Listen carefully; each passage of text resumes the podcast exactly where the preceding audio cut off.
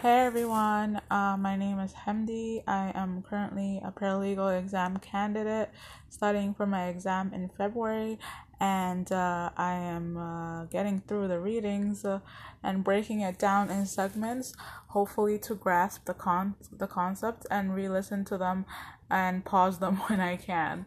So yeah, um, yeah, that's what I'm doing. I'm excited to start my uh, legal career, and I'm looking forward to my exam. And uh, I'm doing my best at this time to go through the materials and uh, inspire myself and others, hopefully.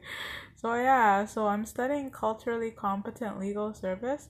Um, a paralegal has special responsibilities by virtue of the privileges afforded to the paralegal profession and the important role it plays in a free and democratic society to ensure that legal services are delivered in a manner that facilitates access to justice in a culturally competent way.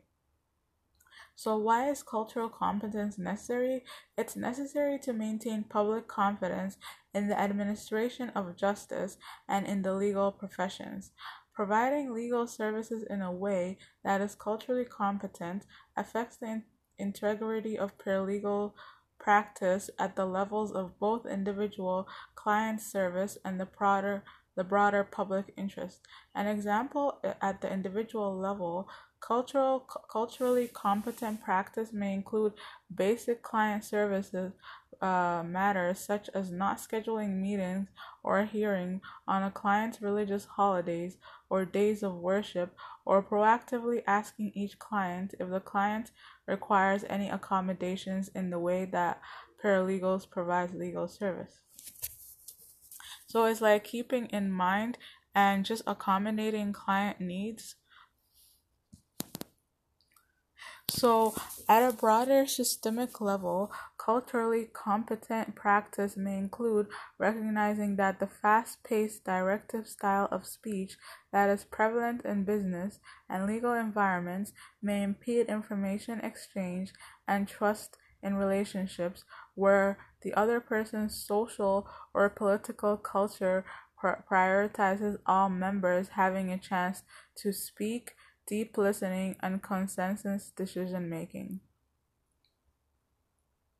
Culturally competent practice may also require that paralegals understand how experiences of systemic dis- discrimination in law and by actors or institutions within the legal system.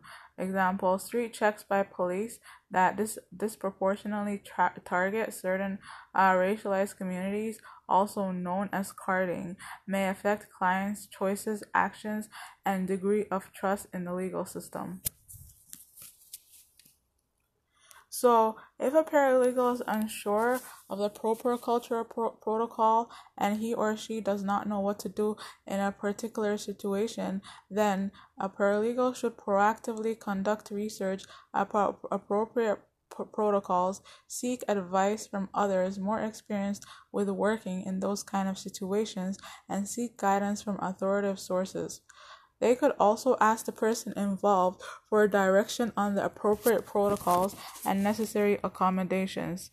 This must be done with respect, uh, for example, by the paralegal admitting that he or she does not know the appropriate conduct in the situation and is trying to learn to ensure that the person is treated in a way that is courteous and allows the person to feel comfortable.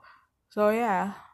That's basically it. So it doesn't hurt to ask or seek help if a paralegal is unsure. You know, that way the paralegal is taking care and accommodating the client's need and following the appropriate protocols.